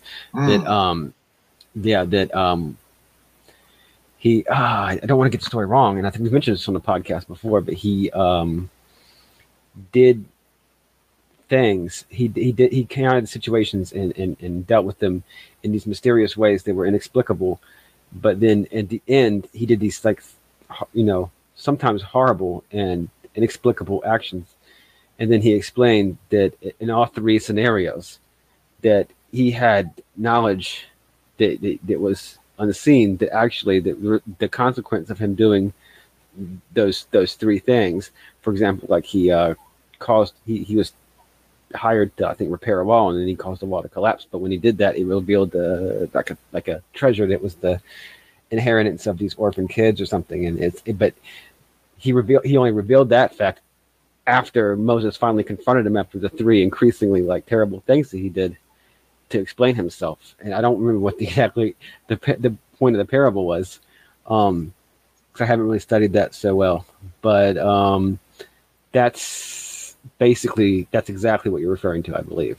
The the, the Yeah, you might be right. You might be right. yeah, but it was supposed to be in the in the time in the like adolescence of uh, Moses, like in between when he was you know born and uh, you know when he came back to, to free the uh, the Israelites. Um, yeah, but this okay. So this character has. Uh, you, I think you are talking about who I'm talking about. But the, the, anyway, this this character Pan has existed throughout human history. It almost seems like uh, Yeah, very mysterious character by the way. Yeah, Yes, especially if you don't hear about character. it. In, I've never heard about him in any other context, and he's called Green. He's called the Green Green One and the Green Guy. So oh yeah. very mysterious. Um, so I forgot where I was going with this, but um, it may be that we're dealing with something beyond our understanding. Like I don't, you know, I'm not saying that it's God's, but it might be that when our brain interacts with uh, let's say the universe as an actual being, Mhm. it manifests itself in various forms. And one of these older forms might be the god Pan or it- whatever the thing. These these uh, religions that have existed for as old as human uh, human no, uh, knowledge of humanity, right? So Right. it's possible that these things are uh, sort of manifestations of that, and they seem to be repeating very similar ideas over and over again throughout human history, which would imply knowledge that exists outside of sort of mm, human consciousness or something like like an akashic record at least. Mhm. Um, what what do you think about that? Yeah, you know, I got to when I'm hearing all this, I'm also thinking of like uh the Green Man uh from like Arthurian legends. Yes, Uh, you know, Yep. very very similar, you know, helping Gawain with various trials and all of this. Um that, yeah. that's said to be Pan as well. Yeah, that's yeah. to be Pan as well. Yeah. Yeah, that's that is something I'm going to be reading up hard on. I appreciate that, Sec. that that that's a fascinating theory. Um, I mean, the idea that there is like a really ancient body of knowledge worming its way through varying uh, mythologies and religions and spiritualities, I think, is a very real thing. Uh, I'm gonna I'm gonna give people a little bit of homework on as far as books if they want to check out, like to see, like, all right, how is this actually possible? there's a tremendous book called The Hiram Key Revisited by uh, Christopher Knight and Alan Butler. Um, don't read everything by them. I mean, you can if you want, but The Hiram Key Revisited makes a fascinating uh, case of this very idea that there is this. I mean, and it it, it worms its way through every religion you could think of, um, of like this really seemingly ancient body of knowledge. You know, going back before recorded time. Um, and then so there's that so people can check that out if they want an idea of like wait how could this you know necessarily happen now i mean Sec's idea that it's something that is actually like a manifestation from the shall we say the universal mind uh that's a fascinating one to explore as well um but as far as I mean, the other the other book I want to make sure that I get out there that people check out, as far as this idea of okay, well, what is what could be beyond the universe, like Sek and I were discussing earlier as well. Um, there's a tremendous science fiction novel. I mean, the, the Hiram Key Revisited book is not fiction, but this is a science fiction novel called Star Maker by Olaf Stapledon. Um, and it really gets into that very that very question of what is beyond. Uh, and it, I mean, where this book deals with like you know sentient planets and star systems and it, it's it's just a wild read. Probably the greatest maybe the greatest book of all time as far as fiction goes. Uh and maybe or at the very least i would argue it's the greatest science fiction novel of all time. Um it, and because it plays at scales that i don't think any other science fiction ever has. Um, so if you're looking for some great mind expanding stuff there, there there are a couple of books uh that, that you could check out you know from uh from the get-go Could you repeat that the name of that book again? I missed Uh, the title. the sci-fi novel that- Mm, yeah, think so. yeah that's star maker Oh yeah, okay, I'm Yeah, familiar. but yeah, yeah, yeah. by Olaf Stapledon. Um, he Yeah. has other books. All of I think his entire uh, uh, canon's worth reading, but um, but Star Maker is the one you definitely want to you want to get in. I, I apologize. I was reading on the green one for a second there. I, that that was my bad. I wasn't paying as much close. No, no worries.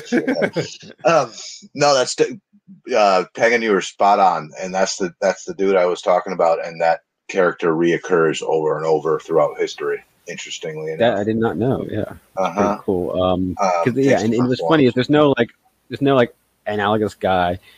There's no blue or red or there's nothing even comparable.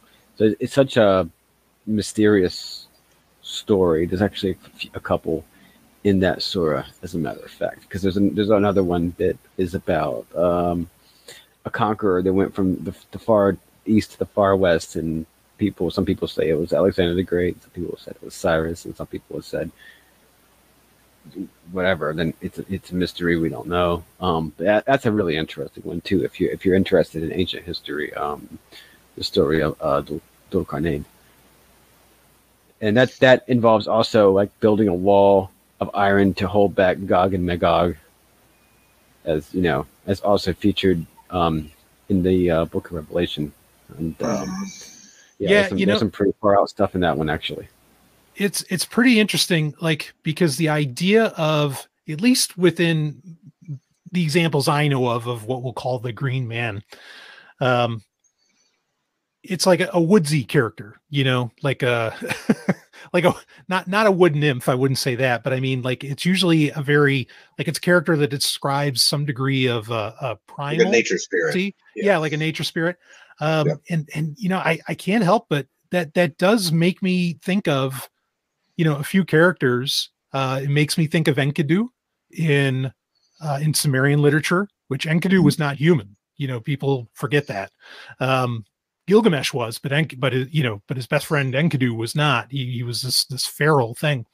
Um, and it also makes me think of how Elijah was described. Um, he wasn't green, but uh, you know that it's going to make me go back to the Hebrew on that because now I'm wondering because I'm like, wait, is there anything in here that's describing Elijah as green? You know, because he's this immortal, or he's a character that even within, if you followed the timeline, chrono, you know, if you followed it chronologically, uh, Elijah seems to have lived for 400 years just in the Old Testament alone. You know, that's not even a question of did he actually die or did he go up in a fiery chariot or how'd that go? Um, but like the same character is described over a 400 year period, which is very weird.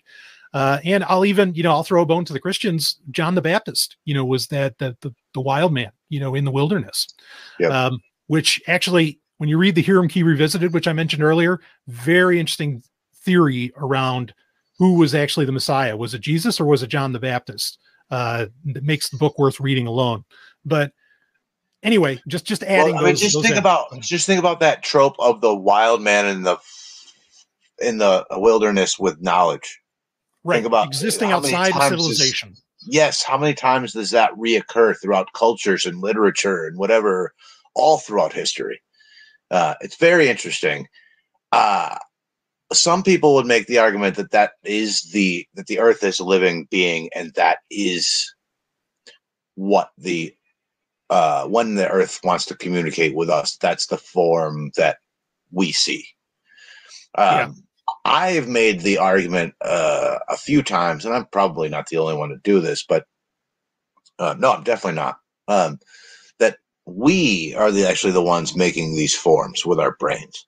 So, like, um, you know, the the concept of like the brain will fill in patterns, right? If we don't understand what we're seeing, our brain will fill in the pattern, or we see faces in clouds and we see faces in various things because our brain just will, if we don't, if what we're seeing does not make sense to us, we will make it make sense. Our brain will make it make sense. Yeah, we So- are pattern seeking animals. Absolutely. Yes, yes. So, well, it's okay. So we, so we come across a being that our brain cannot comprehend or communicate with. What do you think our brain is going to do? Our, so it may be possible that our brain, our brains just make this.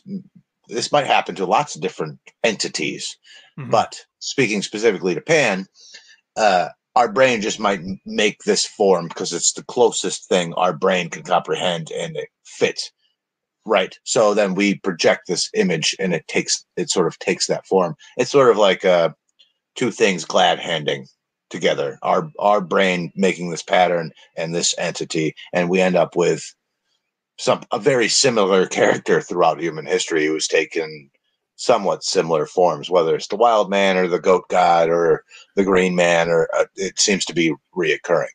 Now you could take that the same idea and apply it to a lot of other things such as extraterrestrials or ultra terrestrials or throughout history some people might have called, called them fairies and then all of a sudden we call them other things and now we call them aliens. So that might be might be talking about very similar entities throughout human history. We just we might have called them angels thousands of years ago as well. We Mhm. might be talking about very similar entities that our brain just makes just attaches an image to so we can attempt to comprehend or communicate with it um sorry go ahead No, uh, all I- all I have to say is I'm going to deep dive on this so hard. Like this, this is fascinating stuff. Um, well good and you can tell me what the show was later uh, that you caught because I'd be intrigued to see what they said. But I'm going to definitely go on my own research trail. Uh, that's ama- amazing. uh it's hellier uh if um if anybody wants to go for uh, for an interesting ride it's on i don't know what it's on. It's on one of the streaming platforms but it's Mhm. it's hellier. And whatever the description says that that show is about it's not about that at all. So um just yeah go for a little ride on that. It'll kind of bend your mind a little. Um, it's very interesting documenting. It starts off as sort of like a very basic, I don't know, paranormal documentary, and then it kind of goes into some very interesting questions. yeah, Um, it looks like it's on Amazon Prime at least. So yeah, I think it is. Yeah, Yeah. yeah. So I would, yeah, I would recommend that. Um, it talks about a lot of the ideas that I've just been talking about, so it's, uh, right. it's interesting. Um, Well, I mean, for me, I don't know. I I, I love ending on this kind of uh, exploration. You know. so uh, um, go ahead. No, um, no, you, we should, but I got one bone to pick with you, and then we can go. Oh, oh man. Okay. All right. So, if for anybody listening, Brian and his wife have a very lovely newsletter that I skim through every month, and um, or every couple of weeks, every couple of weeks, and it's the Sovereign Technical Newsletter.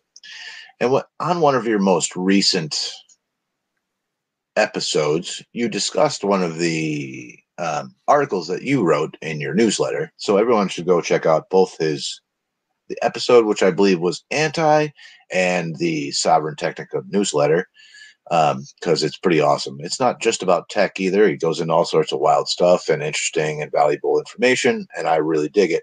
I don't read every word every time, but I definitely scroll through and read what I find uh, interesting at the time. Honored. So, you mentioned in your recent episode, it wasn't your most recent, but the I believe it was called Anti, correct? Yeah, that's the name of the episode. It's a couple episodes back. Uh, uh, it's just called Anti. That's the name of the episode. Yeah. Yep. Great episode. Um, and the intro to that was awesome. I don't remember who that was, but um, so basically, you were making the argument that mysticism or spirituality is antithetical to philosophy and economics and the material world and also money. And I agree with all those things. Um, and I, I'd like to see other people coming to the conclusion that, hey, maybe it's, you know, the highest goal isn't economic production and efficiency, right? Maybe we can, maybe other things are more important to the human condition. And, you know, maybe everything doesn't have to be measured and quantified and commodified, right? I, I love this thought and I like to see more expansion on this thought. And I really enjoyed the article. Hmm. My only thing is, and I quoted this to you in your Discord, is uh, I, I quoted Silverchair, which was interesting. And it was basically that anyone that says that money can't buy you happiness has never tried to live without it. Now, you say that, you know, money, it, maybe this is just the nature of money or the nature of our economy currently, but you say that money is not going to be able to lead you to um, personal growth or spiritual enlightenment or whatever you want to call it. Mhm. And I disagree in the sense that you have to get yourself okay, stressing about money is a fucking killer. And you know, Yes. I know, everybody Oh, yeah. knows that. It will kill you, dude. It nothing in you won't sleep, Yep. whatever. So if you're stressed about money, you don't have the fucking luxury to even start to begin to work on that personal growth or internal monologue or tr- strive towards something spiritual, right? You have to get yourself comfortable. Now, once you go start going past that and you're striving for money for the just for the sake of more money and more, more, more, yeah, that's an empty, you know, that's an empty, uh, empty pursuit. There's nothing there. There's no, you know, um, there's that's not what life is about. You know, you got to get to that point where like, okay, we're comfortable, we can have fun and do the things you want. The things often the things I want to enjoy and have uh, experience. Sometimes, most of the often they don't require money, but sometimes they do. I want to take my kids to go do whatever the thing or whatever. You know, have fun. That's what the you know. That's more important than money. But sometimes that money, uh, sometimes that requires money. So, at least in our current paradigm, I think to a certain point, no, spirituality does require money. Oddly enough, and I fucking feel gross saying this. I really do. but I, but you need to be comfortable, right? You need to be at least not stressed about it because you Yes. won't be able to reach a, a, any kind of higher plane of existence if you're fucking stressed about money or where you're going to feed your kids or what's going to happen to my next paycheck. Am I going to be able to make rent? It's fucking hard, man. So, and I grew up poor. It's I Yeah. it sucks, man. It really does, and I I will do whatever I got to do to not ever be fucking poor again. Right. So, um, what? Yeah, how do we? Because I find myself doing this all the time too. Ah, you don't need fucking money. You know that's not what life's about. You know, life's Mhm. really about these other things. It's like, well, that's easy to say when I'm comfortable. You know, Yeah. Yeah. not everybody's in that position. You know, Yeah. I'm, I'm privileged to be in the position where I can think about these higher ideas and I don't have to worry about where my next meal's coming from, right? So how, how do we describe this this balance of like, yes, you need to take care of your material conditions, but that's not the end goal. It's not a goal in and of itself. Right. That's just gives you the fuel to reach something different. How do we describe this balance, right? Um, yeah. Thoughts on that? Sure. So so the article that I wrote is the the anti-economics of spirituality and I want to read I'll read directly from it just to kind of like cuz I agree with everything you're saying, Sec. Like I totally agree. Uh eh, so here here it is from from the article. So quote to be clear, you're not going to starve for taking more time to practice your spirituality, but you will find less and less time for more, shall we say, hollow pursuits. Do you need money to survive in today's materialistic world? Yes, more or less. Can you buy and do cool things with more money? Yes, absolutely. So now it goes on from there, you know, explaining like, okay, but supposedly this is what you get if you have money, but guess what? You can actually get it without it and, and all of that. So as far as the balance, like, yeah, you're you, again, you're completely right.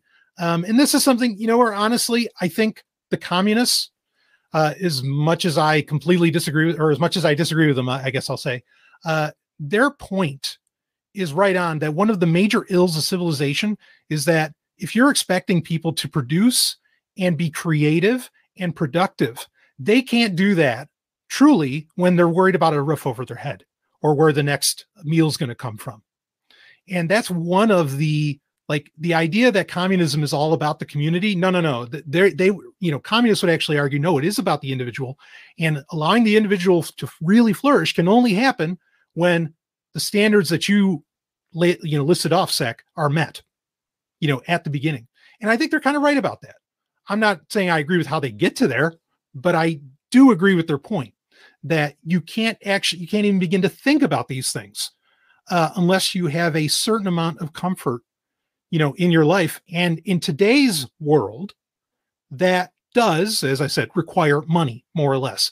Um you know and and the idea that like you know can can money buy you happiness? Yeah totally. Like but here's here's where you you have to as far as the balance this is the most important concept to understand and kind of one of the key points i was trying to make uh, and i do say trying i don't always succeed in what i'm trying to say but uh, one of the key points i was trying to make is that money is limited. It has an not that like I mean we could print endless money, I guess, but that's not what I'm saying. What I'm saying is there is an upper limit to the depths of happiness that you can feel with money. Like money, hell, money can buy you a wife, but is it going to be the same wife that you get from like actually engaging in, uh, you know in love and wooing and you know all these other wonderful things that we normally go through in our our our you know uh, ancient mating dance? You know like money isn't going to be able to buy the connection. It can buy the thing but it's not going to really be able to buy the connection. That comes from the heart. So what's key is to understand that money is limited in application um, and yes, get to a point where you're comfortable, but always bear in mind that there are um, higher pursuits that you can get to that money will never get you to. And spirituality is a key part of that. So I think that's the balance. Um, I have one other comment on that, but but if Penguin or Sec, if you have something you want to respond to with that, go for it. Yeah, this is where it gets tricky being uh, sort of an anarchist that's fond of markets, right? Because it's like, Right. well, where do we start to draw the line? And the communists were right on a lot of things about like just commodifying every last little aspect of like human experience. You know, so I just got, uh, I just tweeted the other day. I said, the older I get, the more I find the commodification of everything gross. I love me some market activity, but maybe every last little aspect of the human experience doesn't have to be bought and sold. And this was probably right after we were having our conversation on your Discord. But um, this is something I've been trying to come to terms with and find. I don't know how to find the line. It's one of those things that, like, uh, I just know it when I see it, right? It's one of those things where it's like, I like markets and I like sort of the entrepreneurial spirit and I like part of me likes to hustle and whatever. And and I think markets is actually the best way to make it so peop more people can do things that they really enjoy doing, um, and and create the space and the abundance that they can make a living doing things that they actually enjoy doing. Mhm. And I think that's the best way to go about that. It's, it's almost an anti-work position, you know. But Right. um, but on the other hand, it's like I start seeing like drone advertising in, in the night sky for like Candy Crush apps. And Yeah. I, I just want to blow my brains out. I'm like, stop, or just stop. You know, like it's like, do we have to have or like permits so that you can go look up at the stars? Do you know what I mean? Uh, So it's like, do we need to like, do we have to put a price tag and, and on everything? And also, who the fuck am I to say what we put a price tag on or not? Do you know what I mean? Like, uh, so Yeah. where where is the line drawn? Where there's a certain point where even for me, as as someone who likes free markets, it's just gross. It's just gross. It's just I I, I can't give you too many examples now, but just that turning everything into a fucking commodity. It's like relax, you know. Can, and maybe this wouldn't be the case in a free market. Maybe we would have the abundance to where like not every little thing has to be like uh, a mark, a check box on a on a form and a and a and a, a price tag. Maybe we get to that point. I don't know, but the communists are right, at least on this part. They really are.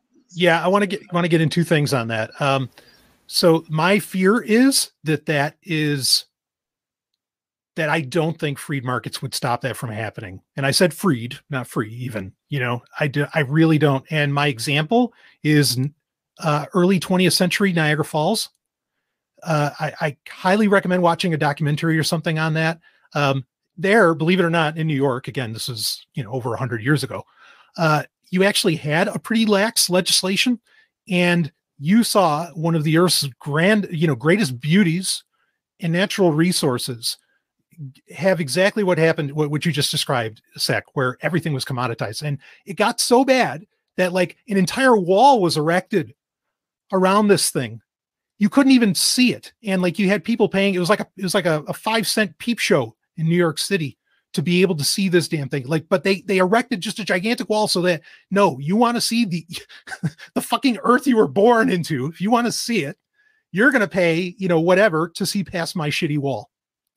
Um, and I am I'm very concerned that that's exactly how things would turn out. That doesn't mean I want to regulate shit like what ended up happening to Niagara Falls, but I am worried that that's not enough. Now, the second point I want to make quick is that Marx, Karl Marx, actually didn't have a problem with markets.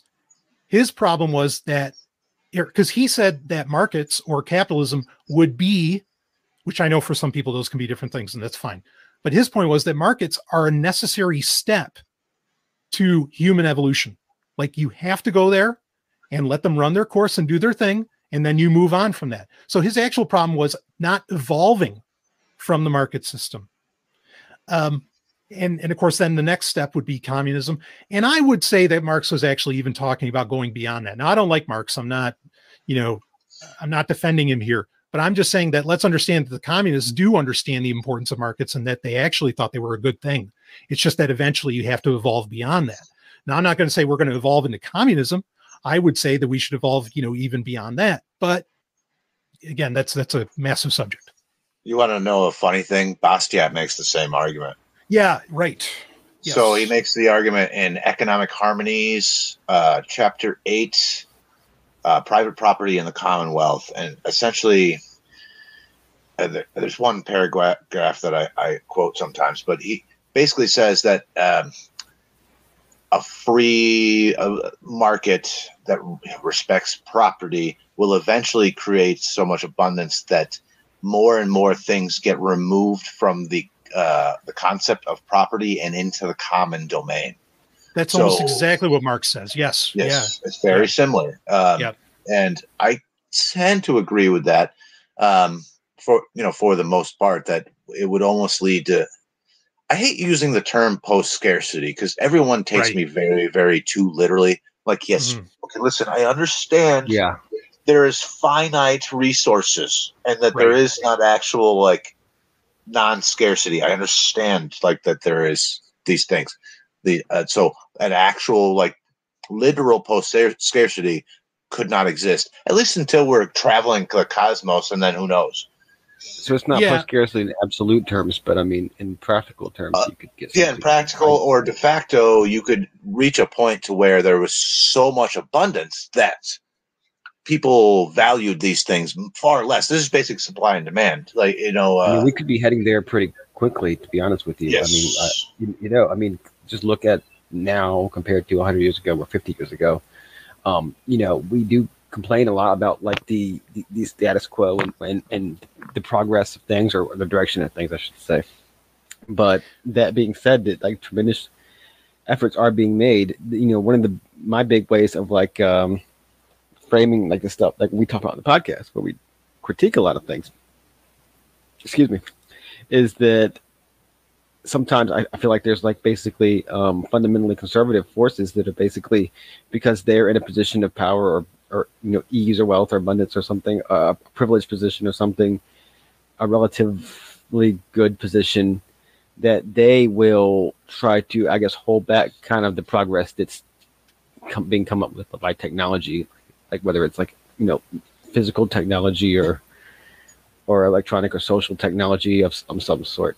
So, and how those interact. So, like, um, we could achieve, you know, basically how I look at it because I do think like, how do I how do I vibe the idea that under, see, I don't want to like give I don't want to give credit to capitalism or any one system or any one certain idea, but under this kind of modern system, which includes markets, includes private property, and and, and the thing we know is capitalism, and includes the state, and includes a, a lot of things that might have some contextual or limited benefit. Some you know might be net good, net bad, and other things, and that's that's for us to discuss. But un, under what's kind of eked its way out to the top, um, this world order that we have a lot of criticisms of, and I think we are completely within our rights to have criticisms of. I mean, we have we're moving into a place where we are um, eliminating abject or extreme poverty and star- starvation in, in, in Yeah. most places, and um,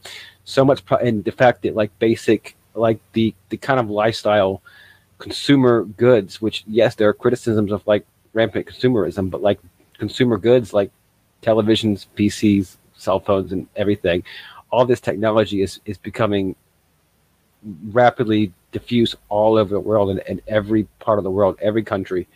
Um, you know, transportation and cars and stuff. Yeah, and there's and, and there's an issue like I don't know if we can have like a billion cars on roads, but like um, so much progress is being made towards a world of abundance that's, exponentially better than just not very long ago.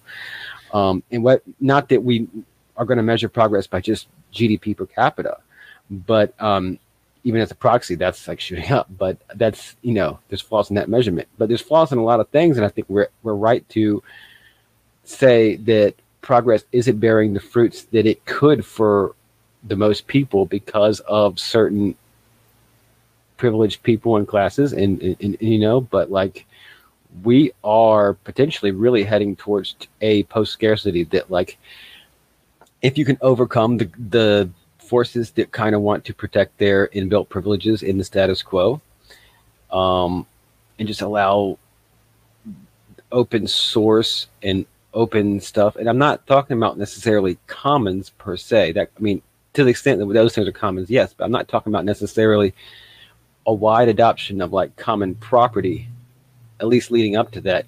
But if you can just take out the um, the rent seekers and those that are basically especially rent seeking to preserve their you know positions um, of privilege holding back the true implications of like our, our technical advancements i think we could we're moving doubtlessly towards some sort of post scarcity Yeah, I a, think you said, it in a de facto sense.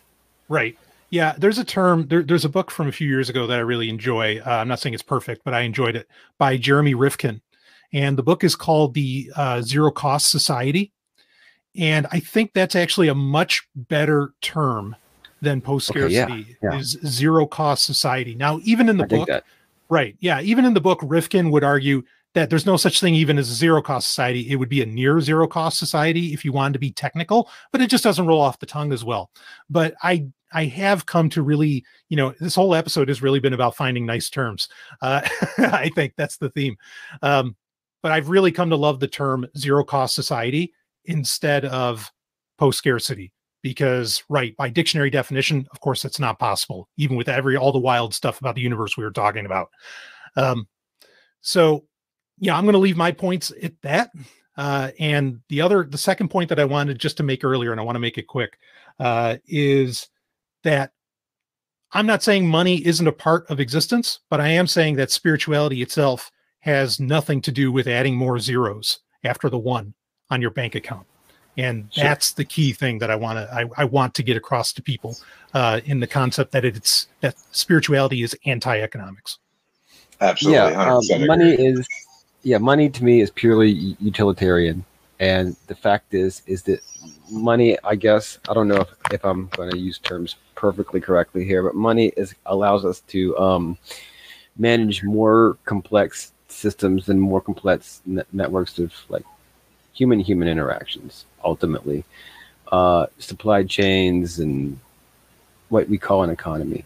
But it, it allows us to manage, I guess, complexity in a way that we really wouldn't under a more you could say primitive system without money and i think it would be a much more primitive and much more bare bones system without money but it's purely utilitarian as Yeah, it's a tool. i mean to me yeah it, it should be used i mean as a as a unit of account and the settle exchanges and i mean yes um global finance and you know things that are done with that there is there are criticisms but i mean i i think that you know the basic kind of information pro- sharing and processing that we need to run just the basics of an economy that al- allows for like just a modicum of the kind of abundance that we have requires you know that that tool or that technology that we call money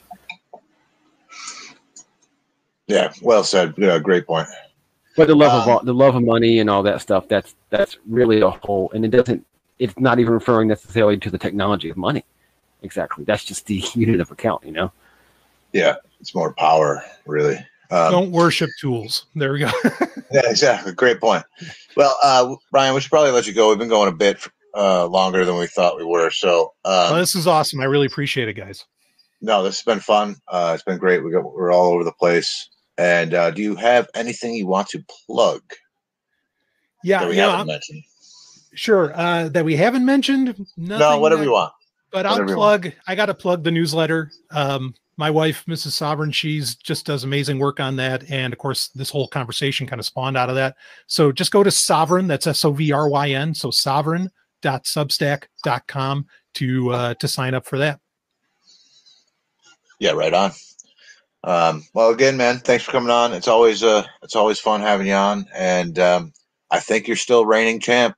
I think I think you still have the most episodes. I'm so still the most episodes on the Agora podcast. Awesome. Yep, we'll keep that winner. going. I know we've got a lot more we're going to get into, even probably just what we talked about here. So I can't wait. I know. I kind of feel like we just opened up a door on this episode that we could go in a million different directions, and I really enjoy that. Love it. But um, I always value the shit out of your your opinions and your thoughts, man. You keep it interesting, and um, uh, we'll we'll see you on here again next time. Same guys. Thanks. All right, peace. Uh, everybody, be excellent to each other. Be excellent to each other. Yep. ciao Peace.